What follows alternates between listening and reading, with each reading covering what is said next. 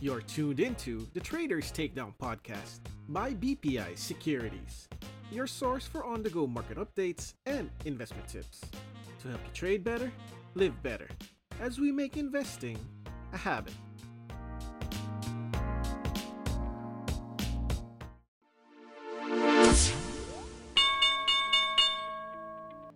Happy Monday and welcome back to another episode of the Trade Screener available only here on the Traders Takedown podcast. This is Rico from BPI Trade, and I'd like to personally thank those who joined us at the recent PSE Investment Expo 2023. So the local index dropped just shy of a percent, or by 0.98% last week, on renewed concerns over higher interest rates, tracking the downtrend of Wall Street shares over the week.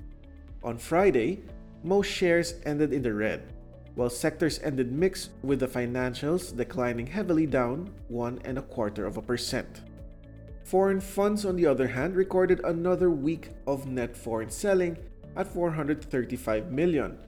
Stocks that recorded the largest net outflows were ACEN and Globe Telecom, while BDO Unibank and SM Prime Holdings posted the biggest net inflows.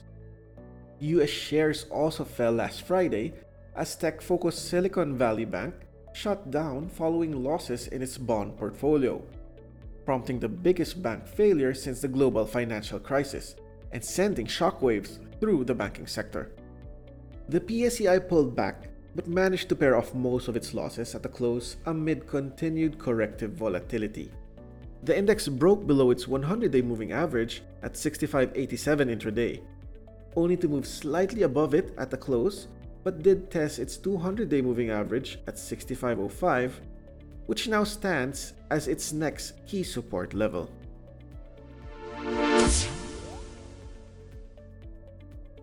Holding firm GT Capital Holdings at 499 per share continues to exhibit short term strength but looks to be range bound. The Ty family led conglomerate sustained a robust rebound that began late December from its lows at 390 pesos and peaked mid February at 550 per share. The stock eventually pulled back after reaching its March 2022 high and hitting overbought conditions, while RSI indicators showed a slight bearish divergence as well.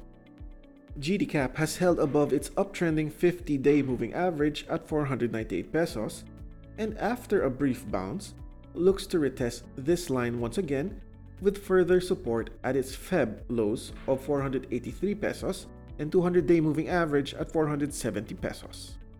MACD indicators still show a bullish correction, but prices need to stay above its previous low to maintain its positive momentum.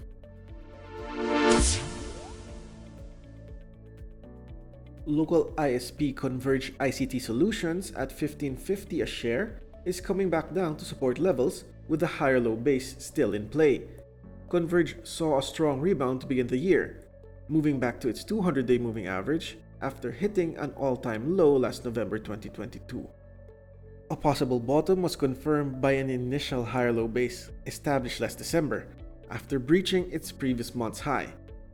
Prices also move above its key 100 day moving average, while both its short term MAs cross over the 100 day MA as well, signaling a bullish trend reversal. Converge has corrected back close to its 100 day moving average at 1544 a share and to its medium term trendline support, whilst MACD indicators signal that prices may be fully corrected. Wait for a break above the 20 day moving average at 16 pesos to signal a potential short term reversal.